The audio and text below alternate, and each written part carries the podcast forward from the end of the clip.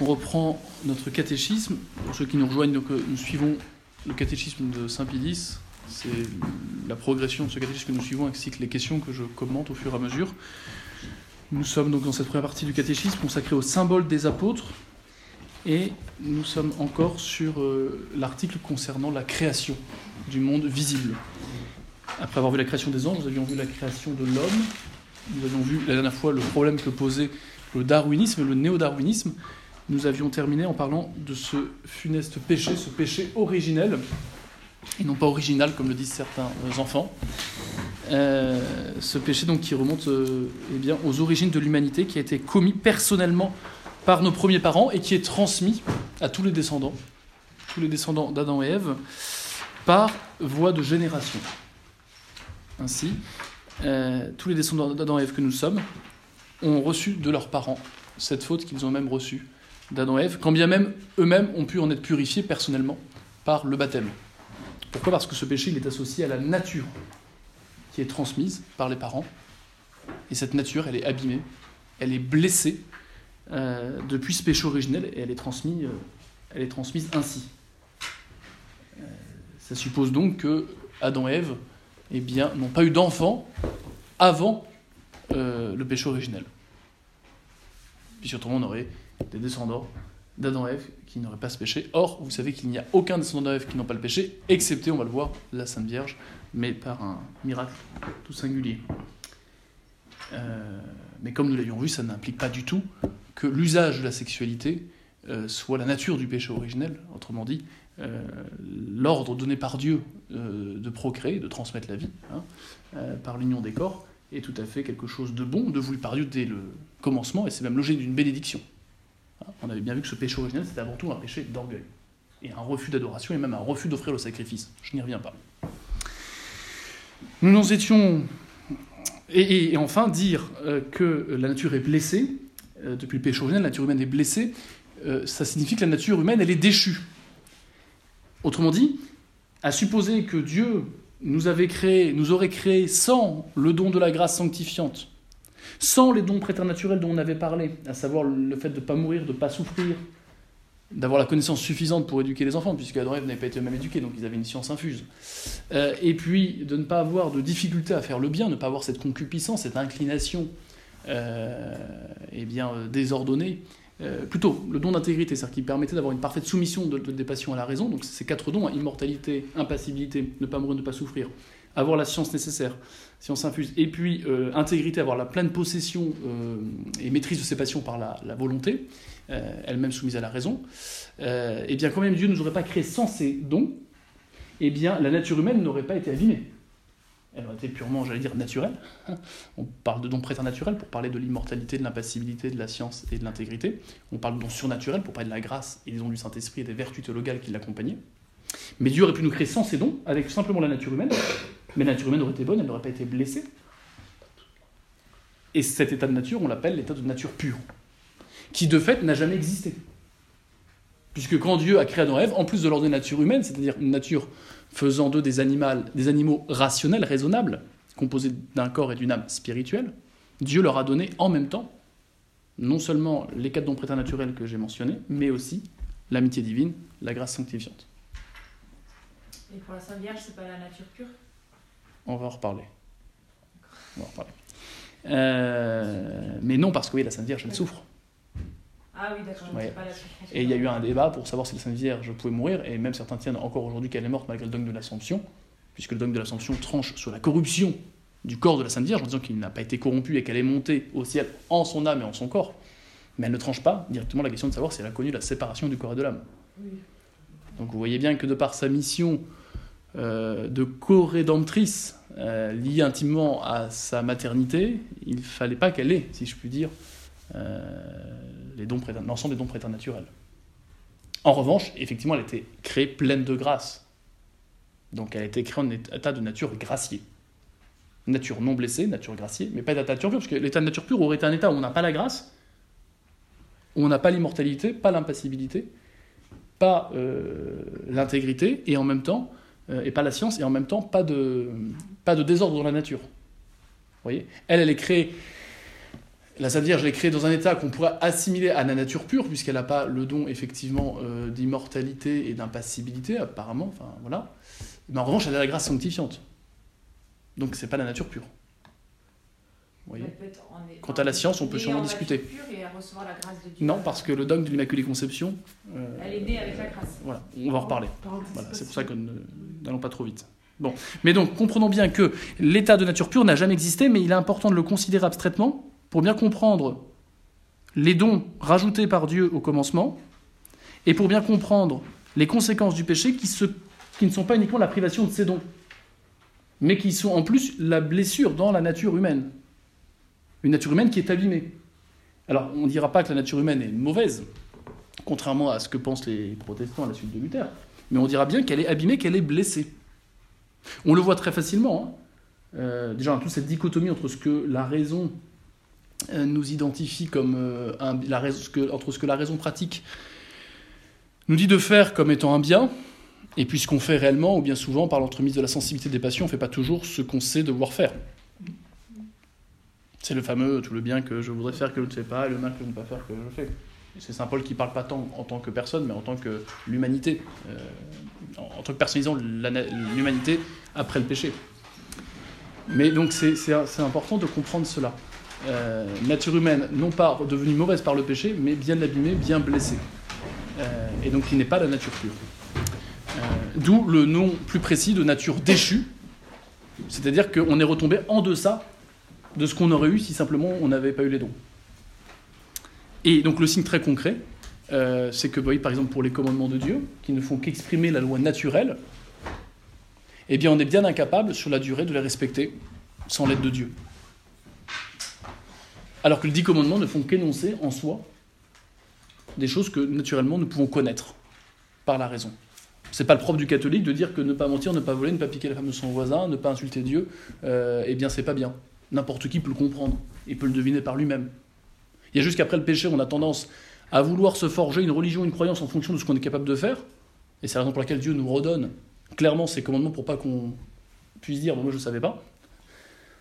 Mais il est vrai qu'en revanche, si la raison arrive quand même, avec un peu d'honnêteté, à parvenir à la connaissance de cette loi naturelle exprimée par ces dix commandements, la mise en pratique de cette loi naturelle, dans toutes ses composantes, elle est impossible sans la grâce. Et en tout cas, c'est ce qu'enseigne euh, solennellement le Concile Vatican I.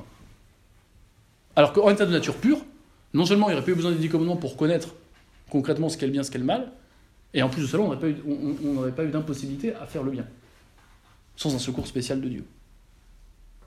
Voyez? Donc vous voyez bien que cet état de nature pure, il a beau être abstrait, il se justifie tout à fait pour, euh, pour comprendre la nature des dons qui avaient été faits au commencement, avant le péché, et pour comprendre la gravité de la chute qui non seulement nous retire ces dons, mais nous fait choir plus bas je veux dire plus bas que terre, non pas plus bas que terre, parce qu'on ne tient pas pour autant des animaux, mais plus bas en tout cas que ce qu'exige notre nature.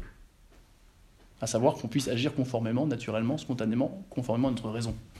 Puisque notre nature se prend de ce qu'elle a de spécifique, et ce qui fait qu'elle n'est pas celle des animaux, c'est qu'elle a cette dimension spirituelle. Est-ce que ça veut dire que le péché d'Adam et Ève est plus grave que le ah péché que nous on, Alors, J'allais le redire juste après, mais disons-le maintenant.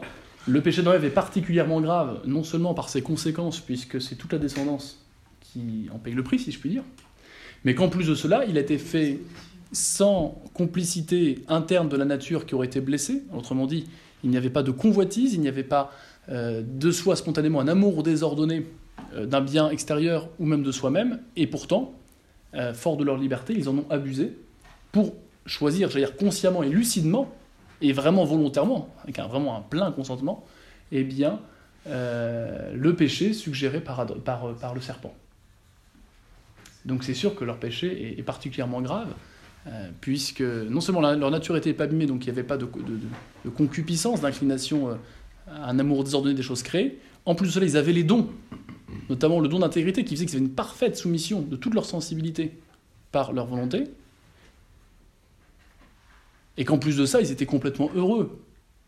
Euh, même s'ils n'étaient pas dans l'état de, ciel, de béatitude, euh, ils étaient complètement heureux. Euh, beaucoup pêchent parce qu'ils cherchent en fait Dieu ailleurs qu'en Dieu, parce qu'ils sont malheureux et qu'ils veulent un bonheur immédiat. Mais eux, ils n'étaient pas malheureux. Ils étaient vraiment heureux, même s'ils n'étaient pas encore dans la vision, on parle bien de paradis. C'était le paradis. Donc vous voyez, euh, c'est sûr que euh, la seule euh, circonstance atteignante, c'est qu'ils ont été tentés, contrairement au démon qui lui est devenu démon de son propre fait, puisque le démon n'a pas été tenté par un démon, puisqu'il n'était pas démon avant de, pécher. L'homme, lui, il a été quand même sujet à une tentation. Par l'entremise de la femme, qui elle-même a été donc tentée par le démon. C'est comme ça que ça se déroule dans la Genèse. oui, mais ce qui est très beau, c'est qu'à la, médiation pécamineuse d'Ève, il y a la médiation rédemptrice de la nouvelle Ève, Marie. Ah, la Sainte Vierge n'aurait pas dit oui, euh, il n'y aurait pas eu Jésus, donc on n'aurait pas été sauvé, qu'on soit homme ou femme. Donc vous voyez, à la désobéissance d'Ève euh, correspond l'obéissance aimante, amoureuse de la nouvelle Ève, la Sainte Vierge. Donc un partout. Euh, Reprenons notre catéchisme. Nous sommes à la page 103 pour ceux qui sont dans mon édition, c'est-à-dire ça correspond à l'ancienne ou l'édition verte. Comment est-il possible que le péché originel passe dans tous les hommes? Le péché originel passe dans tous les hommes parce que Dieu, ayant conféré au genre humain, en Adam, la grâce sanctifiante et tous les autres dons surnaturels. Donc ici, c'est euh, les vertus théologales, foi, espérance, charité, l'ensemble des vertus infuses qui nous permettent d'agir euh, euh, de façon méritoire pour le ciel, et puis les dons du Saint-Esprit. donc, ayant conféré au genre humain, on a dans la grâce sanctifiante et tous les autres dons surnaturels, et on peut rajouter et les dons préternaturels, ne pas mourir, ne pas souffrir, ne pas être victime de l'ignorance, et une pleine maîtrise de la sensibilité. Et tous les autres dons surnaturels et préternaturels, à condition qu'Adam ne désobéit pas celui-ci désobéit en qualité de chef et de père du genre humain et rendit la nature humaine rebelle contre Dieu. Donc la grâce et les dons été donnés à condition qu'il ne désobéit pas. Donc le maintien de ces dons était conditionné par la fidélité euh, d'Adam. Et là on ne parle pas d'Ève précisément parce que c'est en qualité de chef que Adam est précisément l'auteur du péché en tant qu'il est originel, en tant qu'il affecte la nature humaine, car c'est lui qui a, qui, résumé cette nature humaine en ce sens que même s'il a besoin d'être pour la transmettre, cette nature, c'est lui qui en était le, responsable, en, ce sens que bah, Dieu a, euh, par disposition divine, fait d'Adam le chef euh, du premier foyer. Euh, aussi, la nature humaine est-elle transmise à tous les descendants d'Adam dans un état de rébellion contre Dieu Un état de nature pure, il n'y aurait pas eu de rébellion, il y aurait une connaissance et un amour naturel de Dieu, une adoration naturelle de Dieu, et, tout à fait consenti de l'homme. Euh, donc, euh, aussi la nature humaine est-elle transmise à tous les descendants d'Adam dans un état de rébellion contre Dieu et privée de la grâce divine et des autres dons, donc entendez autres dons surnaturels, dont du Saint-Esprit, vertu théologale, vertu morale infuse, mais aussi les dons préternaturels. Et c'est en ce sens que la mort, la souffrance, l'ignorance, la concupiscence, mais surtout la souffrance et la mort, c'est en ce sens qu'elles sont euh, châtiments de Dieu et qu'elles ne sont pas voulues par Dieu, qu'elles arrivent par le péché. Hein, ce que dit saint Paul, la mort est rentrée par le péché. Vous pourriez me dire, mais oui, mais vous avez dit qu'en état de nature pure, on n'a pas eu ses dons, donc on serait mort et on aurait souffert, comme n'importe quel animal. Oui, effectivement. C'était quelque chose de surajouté, ces dons. Mais dans l'état tel qu'on était voulu par Dieu, on ne devait pas mourir, pas souffrir. Et de fait, la mort et la souffrance interviennent après le péché. Donc c'est bien un châtiment, une punition. Ces dons, Dieu l'avait donné non pas euh, pour le plaisir de faire des cadeaux, mais parce que ça convenait avec notre aspiration spirituelle à ne jamais mourir. Et à ne pas donc appréhender cette violence qu'est la séparation du corps et de l'âme, qu'est la mort. Donc on comprenait que en faisant ce don, Dieu satisfaisait une aspiration euh, qu'on a tous. Hein. Euh, si on pouvait éviter la mort, on serait tous ravis. Euh, mais il n'empêche que ce don est bien un don sur la nature humaine, parce qu'en tant qu'être corporel, il appartient à un corps d'être composé de contraires et de pouvoir connaître la destruction. Et en ce sens, c'est bien un don qui est rajouté. Pareil pour la souffrance. Pour l'ignorance, il faut distinguer deux types d'ignorance. Il hein. faut distinguer l'ignorance consécutive au désordre des passions ou plutôt désordre suscité par les passions qui a tendance à arracher le consentement à la volonté, et qui fait qu'on va se forger sa morale pour la faire coïncider avec notre agir. Ça, c'est l'ignorance coupable, celui qui est de mauvaise foi. Ça, c'est une conséquence du péché. En revanche, le fait de ne pas tout savoir, ou le fait de ne pas savoir sans travailler, ou sans recevoir la connaissance, ou sans faire l'expérience de la connaissance, ça, c'est quelque chose qui est proprement lié, effectivement, euh, au don fait par Dieu, et probablement particulièrement parce que c'était le premier couple et qu'ils n'avaient pas de parents et qu'ils avaient besoin de cette science infuse pour pouvoir ne pas vivre comme des sauvages et transmettre une éducation, une langue, une culture, un savoir. J'attire votre attention sur le fait que la science infuse, ce n'est pas l'omniscience. Hein, le mot infus connote le mode d'acquisition de la science, qui soit justement est acquis par la propre expérience ou par la transmission, soit elle est innée. Et dans ce cas-là, on parle de science infuse. L'omniscience, c'est par rapport à l'objet. Omni, tout. Je connais tout. Bah, il n'y a que Dieu qui connaît tout. En disant, je ne connais pas tout. Donc on confond souvent, j'ai pas la science infuse, comme si on voulait dire, j'ai pas l'omniscience. C'est deux choses distinctes. Voilà. Donc euh, on peut discuter de savoir si ce don-là, euh, il aurait été transmis aux descendants. Probablement pas. Parce qu'il ne se justifiait pas, pour la raison que je viens de dire. En revanche, il n'y aurait pas eu l'ignorance coupable dont je vous ai parlé, à savoir cet aveuglement de l'intelligence lié aux passions qui arrachent à la volonté son consentement. Et qui fait que l'intelligence a plus de mal à voir clair quand elle est sous le coup des passions que quand elle est euh, froidement. Il suffit de voir dans tous les, dans tous les débats bioéthiques, c'est l'émotion qui domine, absolument pas la raison. Les gens sont, avoir un avis, un argument qui sera, qui sera plus l'écho de leur émotion que d'un raisonnement tout à fait pertinent. Donc ça, pour le coup, oui, ça, il n'y aurait pas eu ça, même si on n'avait pas reçu le don de, science infuse. Euh, voilà. Et notons bien l'état de rébellion, hein, Saint Paul qui dit qu'on est fils de perdition, enfant de colère. Donc c'est très fort. Euh, on n'est pas neutre, contrairement à ce que dit Rousseau, on ne n'est pas bon. On est blessé, en état d'aversion vis-à-vis de Dieu. Et c'est la raison pour laquelle l'Église, on le reverra, mais euh, fait tout pour baptiser au plus vite. Devrait faire tout pour baptiser au plus vite, et c'est la pratique constante de l'Église quand même, d'encourager les parents à faire baptiser très vite, et ordinairement, traditionnellement, on n'attendait pas plus d'une semaine pour faire baptiser l'enfant. Aujourd'hui, le droit permet jusqu'à un mois. Bon, euh, c'est le droit, mais on ne devrait pas s'en satisfaire. Et on devrait faire tout pour qu'il soit au plus vite parce que, euh, eh bien, on ne peut pas euh, accepter que, d'une part, le but, la raison de vivre de cet enfant soit mise en péril par une attente prolongée du baptême à raison du parrain de la marraine qui ne peuvent pas s'y rendre. Il y a quand même un enjeu de salut, l'enfant peut mourir, il peut louper sa destinée éternelle à cause de l'absence de ce baptême. Et, et d'autre part, par rapport à la gloire de Dieu, c'est d'ailleurs la première chose, c'est insultant de faire attendre Dieu qui n'a de cesse que de vouloir habiter dans cette âme, qu'il a rachetée, pour qui il a offert sa vie sur la croix, et on le ferait attendre pour des convenances mondaines. Ou ça Vous voyez, ça n'a pas de sens. Alors moi je dis toujours aux gens, vous pouvez tout à fait faire célébrer une messe d'action de grâce et consacrer l'enfant à la Sainte Vierge un mois après, effectivement, pour réunir tout le monde. Si c'est pas possible d'avoir tout le monde pour le baptême. Mais ne faites pas attendre le baptême pour ça, c'est pas proportionné. Si vous avez conscience de ce qu'est le péché. Et c'est ce qui explique aussi la présence dans le rite traditionnel de trois exorcismes dans le rite du baptême, parce qu'on considère que l'enfant ne naissant pas neutre vis-à-vis de Dieu, mais en état d'inimitié, on considère que même s'il n'est pas possédé, et je vous rassure, c'est 99,9% des cas, ils ne sont pas possédés, les enfants qu'on baptise, mais ils sont quand même sous l'influence du démon à raison de ce péché originel. Et donc le démon peut exercer une plus grande influence sur leur corps, leur sens, leur sensibilité, imagination, mémoire,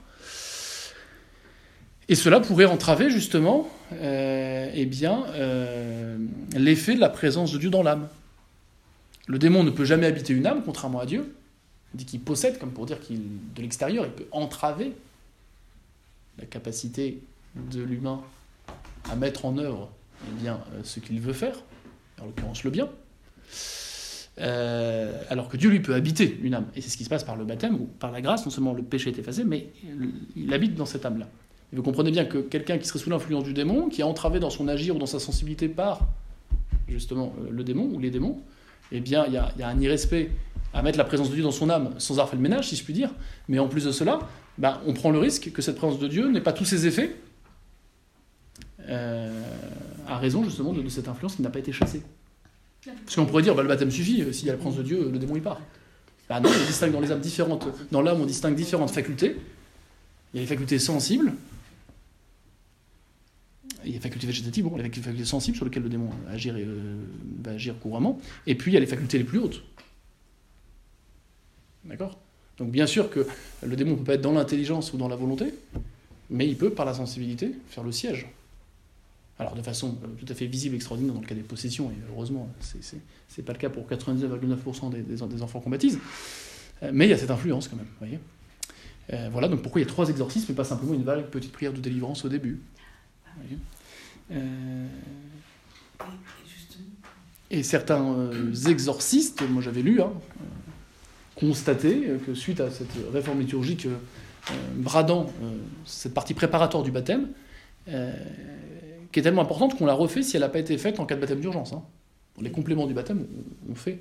Quelqu'un qui baptise son enfant en urgence parce qu'il a cru que son enfant allait mourir, il doit quand même aller à l'église, non seulement pour se faire inscrire sur le registre, Et sans le rebaptiser, on va faire les compléments de baptême. Et dans les compléments, on va faire les cérémonies préparatoires qui n'ont pas été faites, notamment les exorcismes. Et donc des exorcistes euh, avaient dit, avaient déploré ce changement dans le rituel, et, je me souviens d'un prêtre euh, bah, qui avait constaté effectivement que euh, il était beaucoup moins rare d'avoir des enfants à 10-11 ans qui euh, sans être possédé de façon, euh, de façon comment dire, euh, de façon caricaturale, si je puis dire, comme les images qu'on a dans les films, eh bien, étaient quand même, avaient des comportements un peu étonnants, quoi, faisant penser à parfois une influence malsaine. Alors dans ce cas-là, effectivement, s'il y a vraiment des raisons de le penser, au cas par cas, ben, on, peut, on peut éventuellement juste faire ce qui n'a pas été fait en reprenant en reprenant le rituel traditionnel du baptême. Mais systématiquement, on ne le fera pas, bien sûr, parce que le nouveau rite euh, se veut un rite suffisant en tant que tel, et il y aurait scandale à refaire à chaque fois, euh, à chaque fois ce qui n'a pas été, entre guillemets, euh, suffisamment bien fait, de par la, pauvreté de ce rite. Voilà, oui. Je crois que j'ai pas très bien compris, justement, ce que vous dit à l'instant. Entre l'ancien rite avec les trois exorcismes, et le nouveau rite où euh, visiblement bah, ils n'y sont pas. Il y a, je crois, il y a, il y a, ils ont gardé sur les trois, ils ont gardé un qui, je crois, s'apparente plus à une euh, prière déprécative. Je ne sais pas si c'est impératif. Faut regarder exactement. Est-ce que c'est au nom du Christ, je te l'ordonne, sors Ou est-ce que c'est. Euh, je crois que c'est plutôt déprécatif, c'est-à-dire qu'on on, émet ce souhait, enfin on demande que le démon parte, mais c'est pas de façon impérative. Mais il, il me semble qu'il n'y a qu'une seule prière. on pourra regarder à la fin, on va pas. Dans les faits. Parce que clairement, je pense que. C'est clair qu'il y a. enfin, je, pense qu'on est quand même nombreux à avoir eu malheureusement euh, un baptême entre guillemets. Euh, bah, oui, bah, c'est dommageable, mais on va pas. Aujourd'hui, qu'est-ce qu'il en est dans les faits? Euh, baptême, c'est un baptême, mais du coup, par rapport à ce qui n'a pas été fait. Le baptême reste le baptême. La matière ce qu'il faut pour qu'il y ait un baptême valide, il faut qu'il y ait de l'eau, il faut qu'il y ait les paroles. Je te baptise au nom du Père et du Fils et du Saint-Esprit, avec l'intention de faire ce que fait l'Église. Une fois qu'il y a ces éléments essentiels présents dans un rite ou fait en cas d'urgence parce qu'on pense que l'enfant va mourir, on ne va pas rebaptiser. Il y a juste que quand il n'y a pas eu de rite du tout, quand il n'y a pas de rite liturgique, si vous voulez, qui a été, qui a été fait pour, euh, pour euh, accompagner ce baptême, eh bien, on va le, on va le faire. Ça s'appelle les compléments de baptême. En fait, on va tout faire sauf euh, eh bien, la partie essentielle. Et quand c'est fait dans le cadre d'un rite, si vous voulez, qu'il y a déjà eu un rite qui a été fait, donc en l'occurrence ce nouveau rite, euh, eh bien on, pourra refaire les exorcismes que si on a des raisons de penser que euh, n'ayant pas eu cet exorcisme, l'enfant arrivé à 10-11 ans, et visiblement semble être sous euh, il y a un comportement qui laisse à penser qu'il y aurait une influence démoniaque. Voilà. Mais c'est une question de prudence, on ne va pas commencer à refaire systématiquement tous les rites accompagnant le baptême qui sont mal faits ou pas faits ou peu faits dans le nouveau rite. Bon, après, autre question, on pourra en reparler, mais voilà. Voilà ce que, ce que je disais. Euh, tous les hommes contractent-ils le péché originel? Oui, tous les hommes contractent le péché originel, excepté la très sainte Vierge, qui en fut préservée par un privilège spécial de Dieu, en prévision des mérites de Jésus-Christ notre Sauveur. Oui, tous les hommes contractent le péché originel. Donc ça, c'est vous voyez, un dogme de foi, l'universalité du péché originel, qui n'est pas euh, eh bien, l'archétype du mal social ou moral qui frapperait nos sociétés, et qui par redondance nous frapperait personnellement. Non, le péché originel est une réalité en chaque âme de chaque personne venant dans ce monde qui n'est pas encore baptisée. Donc c'est une réalité en ce sens bien, bien concrète. Alors j'avais dit que le péché originel n'était pas créé par Dieu avec l'âme, parce qu'on pourrait dire une contradiction. Vous dites que l'âme ne vient pas des parents, puisque l'âme humaine, humaine, elle est spirituelle, et l'intelligence et la volonté ne viennent pas des parents. Hein. Le spirituel euh, ne peut pas venir euh, du matériel, il y aurait une contradiction, pour les raisons que j'avais dites quand j'avais démontré l'immortalité de l'homme, je n'y reviens pas.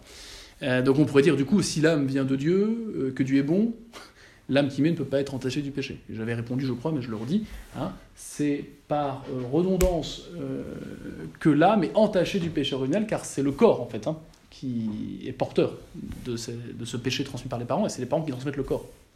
Nous d'ailleurs, la ressemblance d'enfant à parent, qui hein, bien qu'il y a une causalité euh, euh, humaine dans, la procréation, bien sûr. Euh, donc là, tous les, hommes, il n'y a, pas d'exception, et c'est la raison pour laquelle nous tenons, comme étant de doctrine catholique, le monogénisme.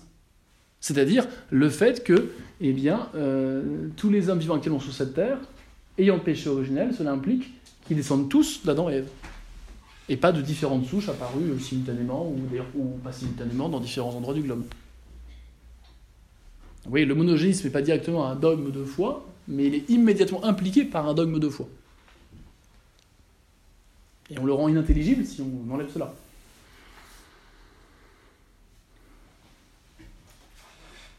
Contrairement, vous voyez, on le redira, mais contrairement au limbe, vous voyez, hein, euh, la question donc des enfants qu'on ne baptise pas et puis qui meurent entre le moment où ils sont nés et puis qu'on n'a pas baptisé, euh, n'ayant pas les âges à raison, ils n'ont pas pu désirer le baptême, regretter leur péché par amour de Dieu, donc il n'y a pas de baptême de désir possible pour eux.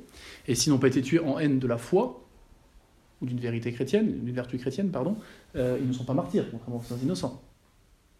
Et donc la doctrine de l'Église, traditionnelle, mais qui n'est pas pour le coup euh, une doctrine ni de foi, ni directement impliquée et immédiatement impliquée par un dogme, mais c'est de dire que ces enfants ne peuvent pas aller au ciel puisqu'il y a un obstacle à l'amitié de Dieu, de par non seulement le fait qu'il n'est pas la grâce.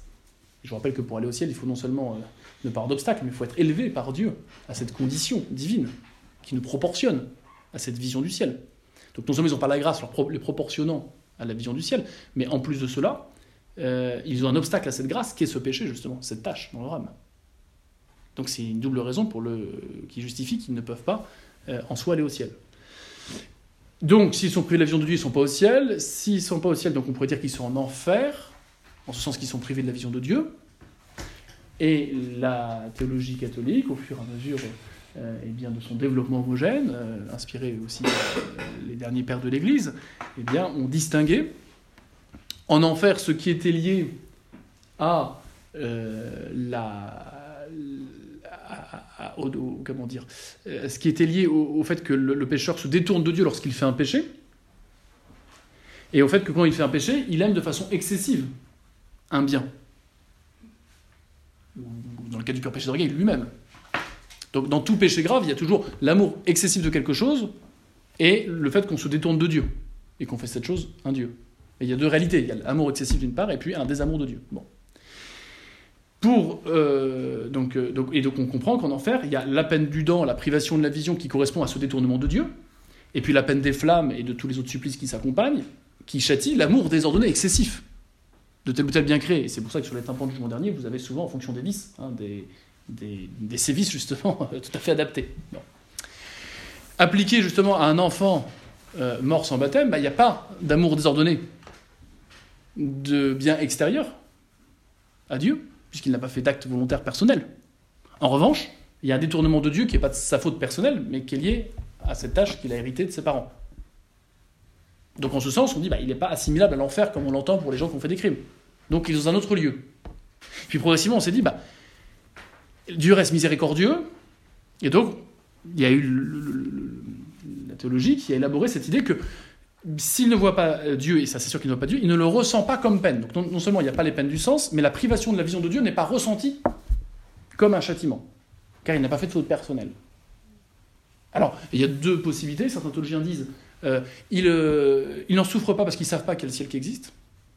Et je vous rappelle que nul autre avant le christianisme pouvait deviner qu'un jour l'homme sera appelé à partager le bonheur même de Dieu. L'idée du ciel chrétien, n'arrive pas avant le Christ, justement. Hein. Personne ne répond à l'intuition tellement c'est extraordinaire.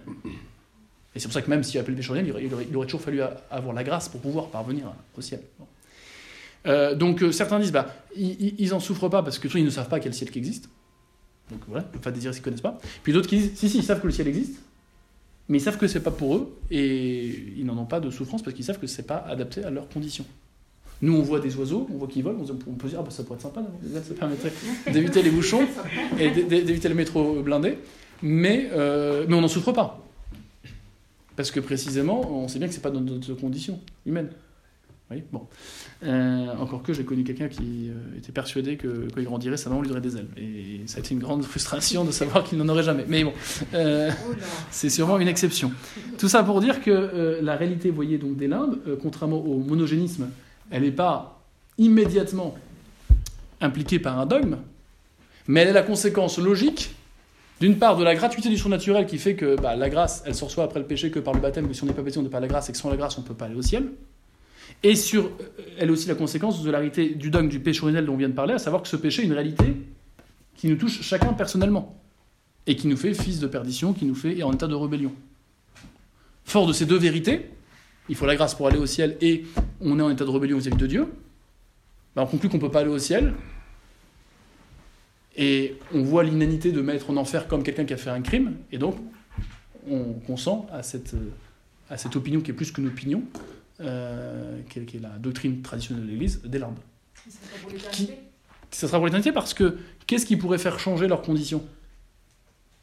Je sais pas, au jugement dernier, il va pas se passer des trucs. Non, maintenant justement, je vous rappelle que le jugement dernier n'est qu'une répétition du jugement particulier euh, rendu public, d'une part, et d'autre part, je vous rappelle que euh, Dieu est sage et que s'il ne leur a pas donné la grâce avant de mourir, pourquoi il leur donnerait 30 ans après être mort?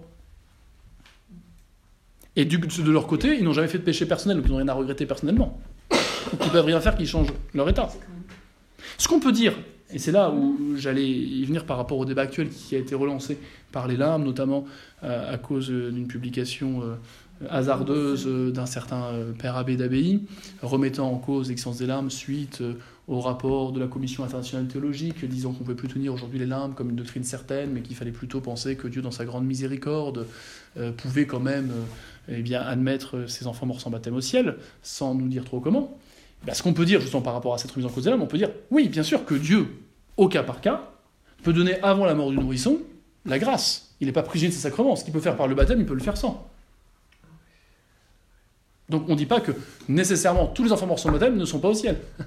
on dit que s'ils le sont, ils le sont forcément par la grâce, et par une grâce qui a été donnée antécédemment à leur mort, précisément parce qu'après la vie sur terre, on n'est plus en état de mériter quoi que ce soit, et Dieu ne forçant pas le salut, à cette grâce donnée avant la mort, il faut un acquiescement dans ce cas-là. Tout se joue sur terre.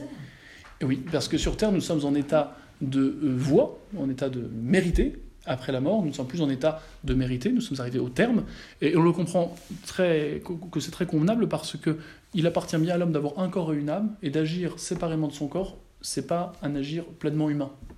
Et c'est la raison pour laquelle, vous voyez, le salut proposé par Dieu est conforme tout à fait à notre nature humaine et implique que notre corps soit intégré à notre destinée, si je puis dire, et qu'il participe à cette destinée et à ce choix ultime.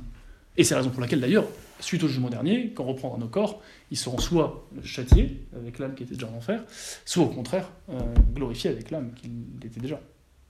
Donc il y a une profonde convenance à bien penser que le salut n'est pas possible après la mort, et ça c'est un dogme de foi pour le coup, qu'on a jusqu'à la mort, mais qu'après c'est pas possible. Euh, donc vous voyez, on n'est pas en train de dire que nécessairement tous les enfants morts sans baptême ne sont pas au ciel, c'est pas ce qu'on dit. On dit que s'ils le sont, ne sont forcément par la grâce et par une grâce antérieure à leur mort et qu'on ne peut pas en faire la loi parce que c'est la miséricorde purement gratuite de Dieu que Dieu ne nous a pas révélée et qui nous a plutôt quand même révélé le contraire lorsqu'il nous dit si nul ne renaît de l'esprit ne peut venir à moi ou parvenir à mon royaume. Il faudra regarder exactement la traduction. Bon, mais si nul ne renaît de l'eau et de l'esprit, donc là il parle clairement du baptême quand même. Et l'Église a toujours compris ainsi dans sa pratique du baptême au plus vite les enfants lorsqu'ils naissaient vous regardez les manuels de théologie morale des années 50, il était dit comment la sage-femme ou le médecin doit baptiser l'enfant euh, qui est bloqué pendant l'accouchement ou euh, dont on pense que l'accouchement va mal se passer.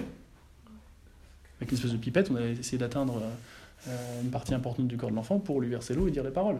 Bien sûr qu'on recommençait après s'il survivait parce qu'on n'était pas sûr que ça allait bien marcher. Mais c'est pour dire que, vous voyez, c'est pas une invention de certains obscurantistes moyenâgeux, c'est toute la pratique de l'Église.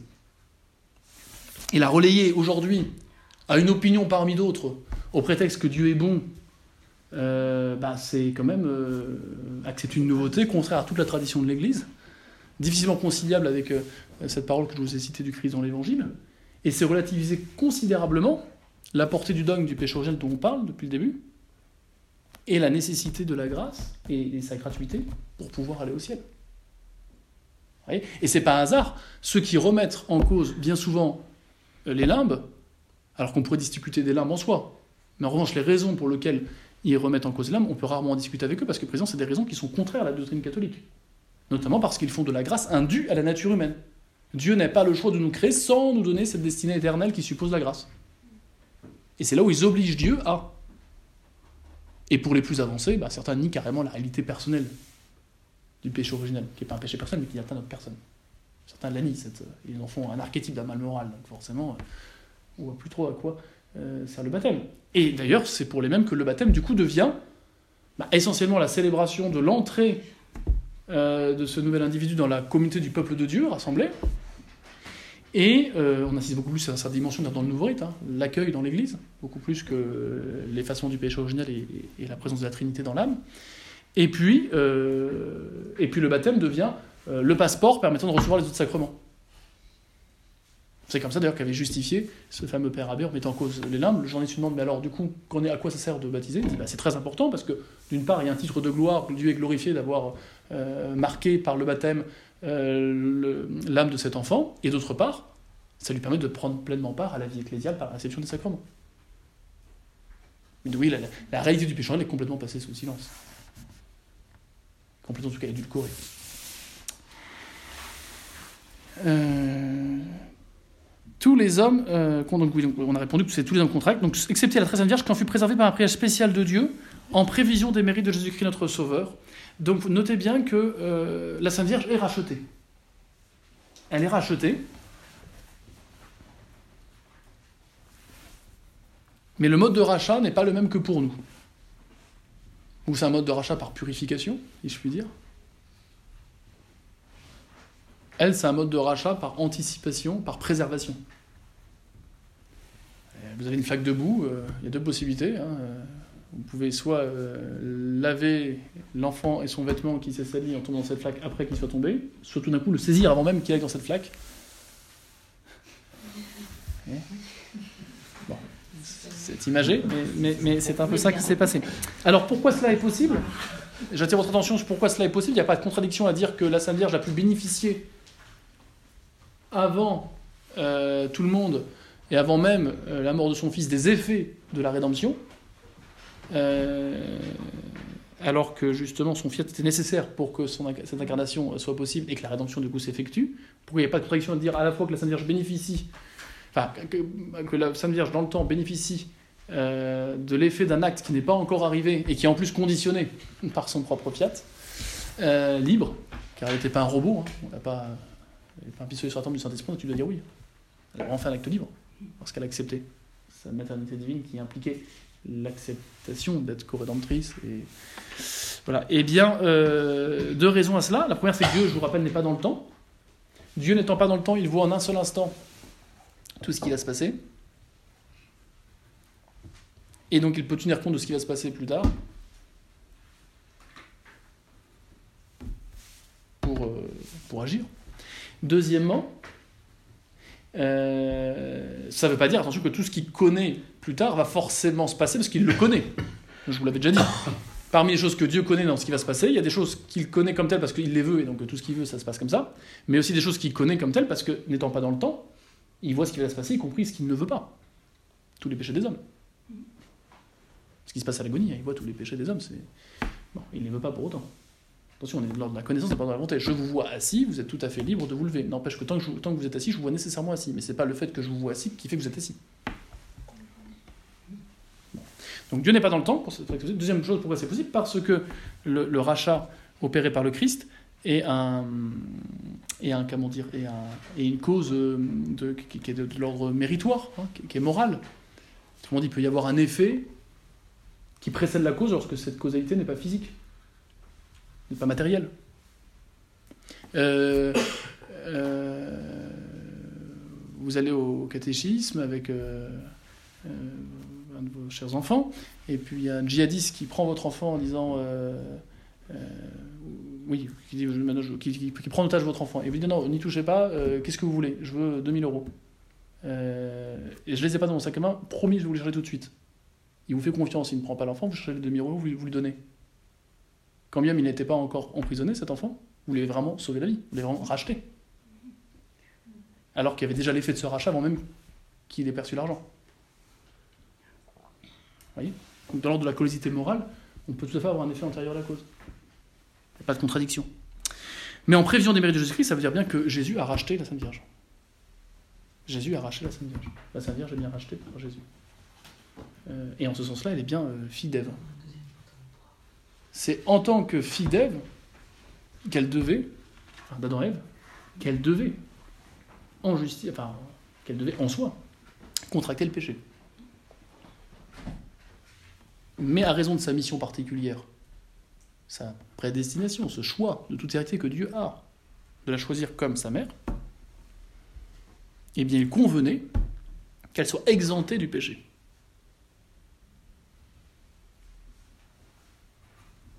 Le Saint des Saints étant Jésus, il ne convenait pas que sa mère soit entachée du péché pour lequel lui-même il venait sur cette terre.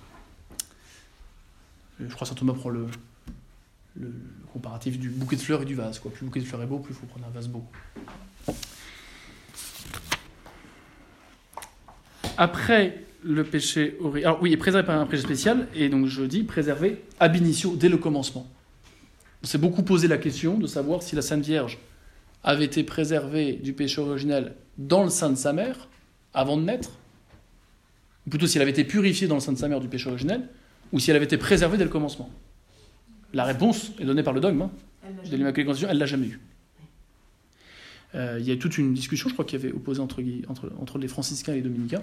Et saint Thomas tenait la purification de la Sainte Vierge au cours de, bah, de, sa, de son développement dans le sein de Sainte Anne. Un peu comme Jean-Baptiste, qui, euh, lui, a été, euh, lorsqu'il tressaillit au contact de l'enfant Jésus porté par, par la Sainte Vierge, lorsqu'elle a visité bah, la mère de Jean-Baptiste, Élisabeth, eh bien, euh, on place la purification de Jean-Baptiste à ce moment-là. Jean-Baptiste était baptisé dans le sein de sa mère au moment où il rencontre Jésus, qui est lui aussi dans le sein de sa mère. Donc on pourrait penser que la Sainte Vierge, c'est ce qui se serait passé. Non. La Sainte Vierge n'a pas été purifiée dans le sein de Sainte Anne. Elle n'a jamais eu le péché donc elle n'a jamais eu en être purifiée. Mais elle a été rachetée réellement. Parce qu'elle doit cette préservation au mérite de son Fils, qui meurt également pour elle, en tant que, non pas qu'elle ait fait des péchés, ou qu'elle aurait dû en faire, non, mais en tant qu'elle aurait dû avoir ce péché originel. Et si elle l'a eu, c'est à cause de ça. Comme la rançon que je vous ai dit qui empêche que votre fille soit prise en otage. Après le péché d'Adam, les hommes n'auraient-ils pas pu se sauver? Euh, La question du catéchisme. La réponse c'est après le péché d'Adam, les hommes n'auraient pas pu se sauver si Dieu n'avait pas été miséricordieux à leur égard. C'est par miséricorde. Dieu ne doit rien à personne. Il n'avait pas le devoir de nous créer il ne serait pas vraiment Dieu si c'était un devoir. Il n'avait encore moins le devoir de nous appeler à cette destinée extraordinaire qu'est le ciel, de nous donner les moyens qui permettent d'y accéder, la grâce, les dons. Il n'avait encore moins le devoir de nous proposer un plan B, une deuxième possibilité euh, d'être avec lui pour l'éternité, alors qu'on avait refusé la, première, qui était de rester fidèle tout simplement à ses dons. Donc il n'y aurait pas eu d'injustice à ce qu'on aille tous en enfer. Privé de la vision de Dieu. À jamais.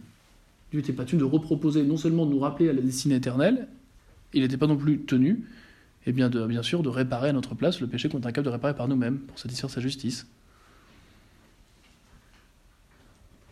Vous voyez, euh, vraiment un acte de miséricorde extraordinaire, parce que non seulement Dieu répare à notre place, bon très bien, on pourrait dire à la limite il, nous obtient un état de paix, mais il nous rappelle à cette destinée extraordinaire qui est de participer de sa vie bienheureuse dans l'obscurité de la foi ici-bas, dans la vision dans l'au-delà. Donc ça, c'est vraiment par pure miséricorde. Et miséricordie, c'est la manifestation, et même l'amour de Dieu qui se manifeste à l'occasion de notre misère. Dieu n'aime pas notre péché comme notre péché, bien sûr, mais notre péché, et l'occasion pour lui de manifester encore plus grandement son amour que ce qu'il aurait fait si on n'était pas péché. Ça, c'est vrai aussi de nos vies personnelles, hein, je l'avais déjà dit avec, euh, sur, la permission, du mal. Et avec saint Augustin qui dit que Dieu ne permettrait pas un mal s'il n'était pas assez puissant pour, euh, par sa bonté, en faire une occasion de bien pour celui qui le cherche. Euh, donc vous voyez, il n'y a vraiment pas de droit à avoir la grâce ou le ciel. C'est vraiment pas un droit, c'est vraiment pas un dû, quoi. Encore plus après le péché, quoi. Comment Dieu fut-il miséricordieux envers le genre humain? Dieu fut miséricordieux envers le genre humain en promettant tout de suite à Adam le Rédempteur divin, ou Messie, et en envoyant ce Messie au temps marqué pour délivrer les hommes de l'esclavage du démon et du péché. Euh, souvenez-vous, euh, après avoir euh, puni Adam et Ève, dit à Adam que dorénavant il, il dominera, dit à la femme que son autorité va devenir une domination, que, euh, que, sa femme sera tirée par convoitise euh, vis-à-vis de son mari, après avoir dit qu'elle en fera douleur, que lui travaillera la sueur de son front, qu'ils mourront, c'est quand même pas rien, qu'ils seront chassés du paradis, eh bien, le démon, le, pas le démon, Dieu dit au démon, et toi, serpent maudit, une femme t'écrasera la tête. Donc là, il y a la promesse que une femme issue de la lignée et triomphera du démon. Et à sa suite, toute sa, toute sa descendance.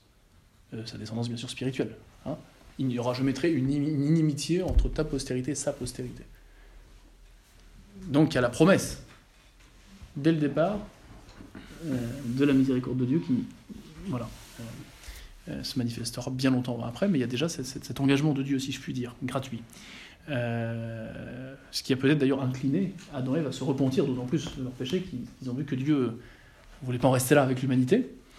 en tout cas, voilà, je sais pas, je crois pas que c'est deux fois, mais il est classique d'enseigner que se seraient repentis de leur péché.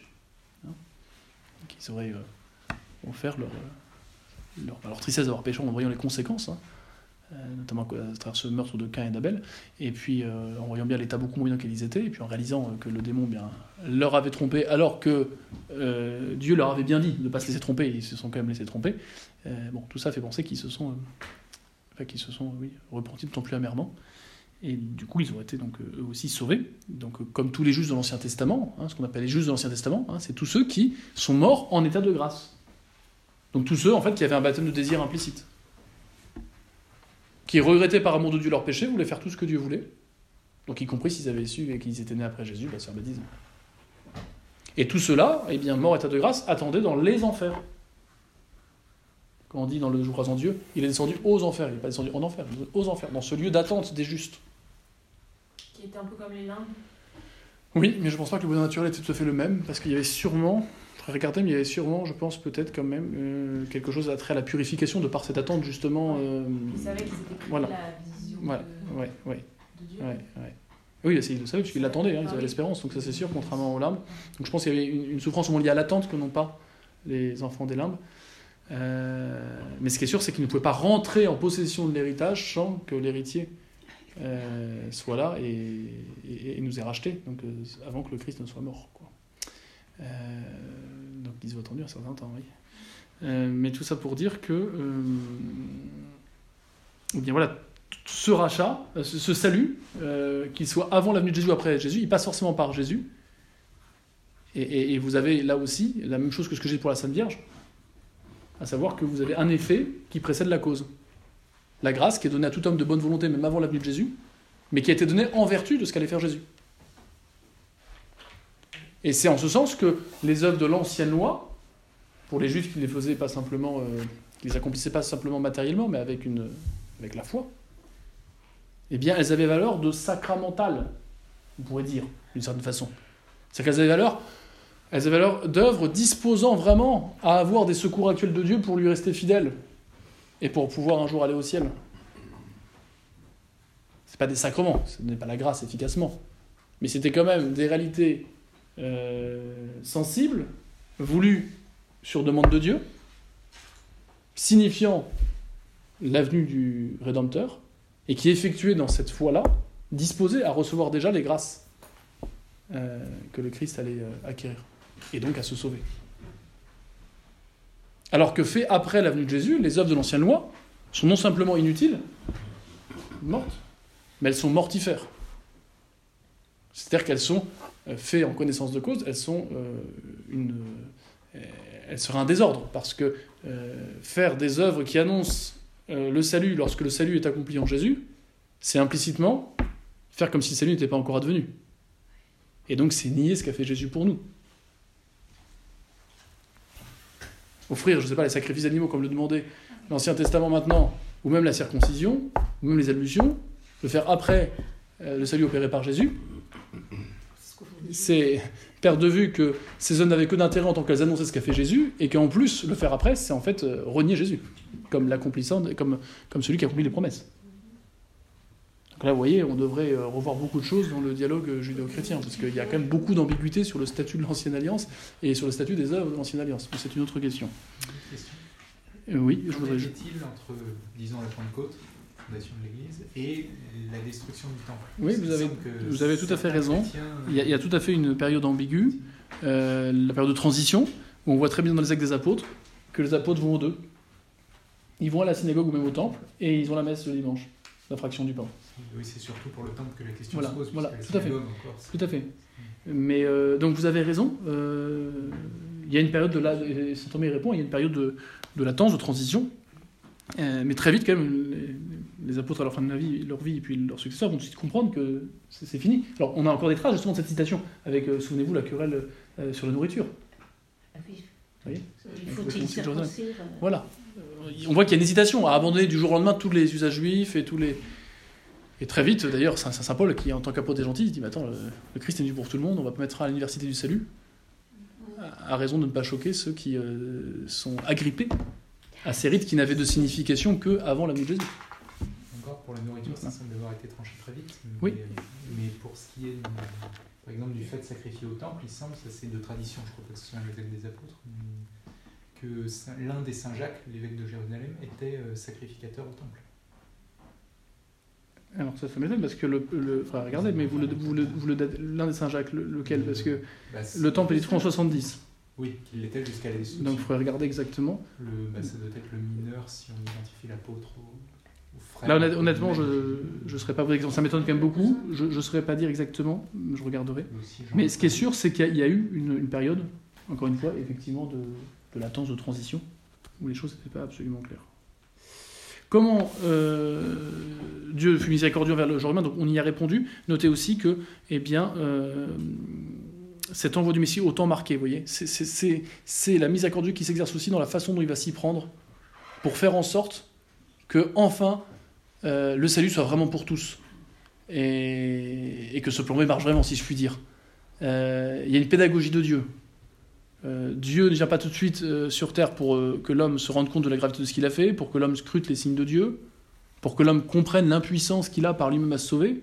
Et c'est tout le, le, sens de cette loi qui a des préceptes de plus en plus contraignants et de plus en plus impossibles à suivre, pour bien montrer l'impuissance que l'homme a de, sauver par lui-même, mais aussi pour, par ses nombreuses prophéties et ses nombreux rappels, bien montrer que celui qui les accomplit, bah, ce n'est pas le hasard c'est celui qui est annoncé comme tel, et le fait rien qu'il soit annoncé comme tel des mille années auparavant, par différentes personnes qu'on appelle les prophètes qui ne se sont pas connus, et qui emploient des images très différentes, bah, c'est un signe que lorsqu'il arrive que, bah oui, il peut se revendiquer effectivement d'Abraham, d'Isaac et de tout le reste. Hein? Et, le Christ fera allusion à cela assez souvent euh, lorsque les pharisiens vont le confondre. Notamment lorsqu'il dit... Euh, euh, il cite ce psaume Mon Seigneur a dit à mon Seigneur, euh, quand on le mettre à l'épreuve. Euh, voilà. Il faut bien montrer qu'en vertu de sa nature divine, bah oui, avant qu'Abraham, je fus. Et il, s'énerve en disant Mais comment tu peux dire Tu n'as pas même pas 30 ans qu'avant d'Abraham tu fus 50 ans. 50 ans. tu n'as pas 50 ans et tu dis que. il, se revendique clairement de cette lignée-là. Il montre que, comme homme, effectivement, il y a une descendance, il est après, mais comme Dieu, il précède. Et c'est ça qui fait qu'il a pu être annoncé, justement. Quel est le Messie euh, Quel est le Messie promis? Le, oui, alors l'esclavage du démon du péché, le mot esclavage hein, euh, du démon du péché, c'est aussi pour dire le fait que, euh, alors que l'homme a été tenté par le démon d'être comme Dieu, soi-disant, en connaissant le bien et le mal, en fait, après le péché, non seulement il n'est pas comme Dieu, mais il devient esclave. Il n'est plus libre. Euh, en tout cas, sa liberté est entravée euh, lorsque, lorsqu'il veut justement euh, agir et agir bien. Parce que je vous rappelle que le mal, c'est un abus. c'est le mal, c'est quoi? C'est, un abus lorsqu'on fait. la liberté, c'est pas choisir entre le bien et le mal. On est d'accord hein? La liberté, c'est une qualité de ma volonté qui me permet de choisir entre plusieurs biens en vue de mon bonheur. Je peux abuser de ma liberté en m'en servant mal et en choisissant le mal, et en faisant du coup effectivement mon malheur. Mais c'est un abus de ma liberté. C'est pas ce pourquoi, eh bien, elle m'a été donnée. Vous avez des jambes, elles sont faites pour marcher ou pour courir. Vous pouvez aussi en abuser en sautant du cinquième étage. Mais c'est pas pour ça qu'elles vous sont données. Et le signe que c'est pas pour ça qu'elles vous sont données, c'est que là vous vous les et vous pouvez vous en servir après pour les jambes. Et la liberté, c'est que euh, tout ce que vous faites, vous faites pour être heureux. On l'avait déjà vu, hein, pour une apparence de bien, quelque chose qui fait que vous allez faire l'action, autrement vous ne le ferez pas. Donc le fait que tout ce que vous faites, vous le faites pour quelque chose qui vous semble bien, ça montre bien que cette liberté vous est donnée au final pour être heureux. Si donc vous en servez pour faire quelque chose qui va, in fine, vous rendre malheureux, mais que vous faites quand même sous prétexte de plaisir apparent ou de. Eh bien, vous vous en servez mal. Même si c'est possible, vous en servez mal. Bon. Eh bien, après le péché, eh bien, le mal exerce, si je puis dire, un attrait sur l'homme qui fait que cet abus de liberté aurait tendance à devenir la norme. D'ailleurs, on dit souvent aujourd'hui, c'est quoi liberté C'est entre le bien et le mal. Ben non. Ben oui, on fait, on fait du mal quasiment une alternative, égale au bien. Parce que on est euh, emprisonné par euh, cette sensibilité qui se révolte contre euh, la volonté. et ainsi, ce qui me plaît n'est pas toujours ce qui est bien. Et ce qui me déplaît n'est pas toujours ce qui est mal. Et c'est ça qui fait qu'il y a cette dichotomie entre ce que je sais être bien et puis ce que je fais réellement, ou entre ce que je ne devrais pas faire et que je fais quand même. Et donc, sous prétexte aujourd'hui de liberté, on a beaucoup de gens en fait qui sont esclaves. Ah, mais ça m'avertit, je fais ce que je veux si je veux passer 6 euh, heures à faire des jeux vidéo par jour. Mais attends, si demain tu voulais couper, tu y arriverais vraiment ou? Ah, bah non, c'est pas possible. Donc tu n'es pas libre. Pareil pour la clope, pareil pour beaucoup d'addictions modernes. Et bien ça, c'est l'effet de la perversion du péché qui nous rend justement esclaves. Euh, et qui. Voilà. Esclaves du péché et puis du démon, parce que derrière tout péché, il y a le démon. D'une certaine façon, parce qu'on fait son jeu et parce que euh, le démon, c'est quelqu'un qui est aliéné dans la mesure où, privé du bonheur pour lequel il était fait à jamais, euh, il se retrouve euh, comme dans des chaînes à ne pouvoir que souhaiter que les autres connaissent le même sort. Et en ce sens, il n'est pas libre de vouloir autre chose. Et c'est pour ça qu'il il ne pourra jamais se sauver, le démon, parce que il n'aura jamais de repentir. Il a perdu justement cette liberté de faire le bien, d'accepter la grâce. Et c'est pour ça que Dieu le laisse en enfer. C'est pas que Dieu est cruel c'est que dans le démon, il y a bien sûr, comme les damnés, il y a le remords, il y a la souffrance, il n'y a pas le repentir. Donc ils ont bien perdu leur liberté. Et ce pourquoi ils l'avaient. Quel est le Messie promis? Donc le Messie promis est Jésus-Christ, comme l'enseigne le second article du Credo. Donc on va le voir plus précisément euh, à quoi on le reconnaît, mais bien sûr les prophéties, les œuvres qu'il accomplit, qui étaient annoncées comme celles du Messie, nous manifestent bien que c'est Jésus. Mais c'est vrai que vous voyez, Jésus est plus annoncé comme Messie que comme Fils de Dieu. Parce que la notion de fils de Dieu implique clairement la Trinité. Et souvenez-vous, le mystère de la Trinité n'est quasiment pas révélé dans l'Ancien Testament pour éviter tout risque de polythéisme. Hein Il y a deux allusions explicites, si je puis dire, enfin des allusions, mais plus explicites, après on peut revoir plein de symboles si on voit le chiffre 3 à chaque fois, mais euh, ça, ne parle qu'après coup. En revanche, il y a deux allusions. Hein. Il y a la création, faisons l'homme à notre image, à notre ressemblance, le nôtre euh, indique euh, une semble indiquer une certaine pluralité en Dieu. Et puis, la vision près du chêne de Mambré qu'a Abraham, où il voit trois anges d'égale majesté. Alors on tient que les patriarches avaient la révélation privée, que Dieu était Trinité, mais il n'est pas pour mission, il n'est pas pour mission de le dire pour éviter justement ce risque trop grand de polythéisme. Nous allons voir maintenant le second article, le second article qui concerne l'incarnation. On a fini le premier article du Credo, c'est vrai qu'on a passé la moitié de l'année sur le, premier article. il y a beaucoup de choses à dire. Euh, l'existence de Dieu, la question du mal, la création, les anges, le péché des anges, les hommes, le péché des hommes, ses conséquences, l'annonce du Messie. Euh, donc la prochaine fois, puisque l'heure sonne, eh bien nous verrons euh, l'incarnation. voilà. Est-ce qu'il y a des questions?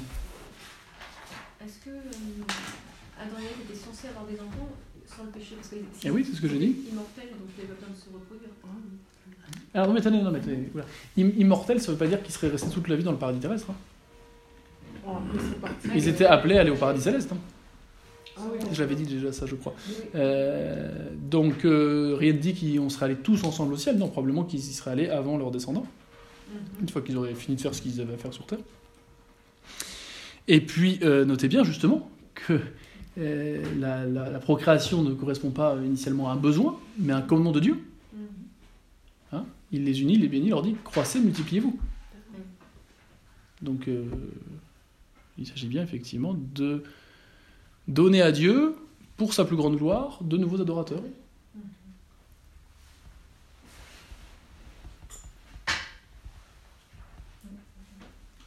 Est-ce qu'il y a d'autres questions? Des objections? Non.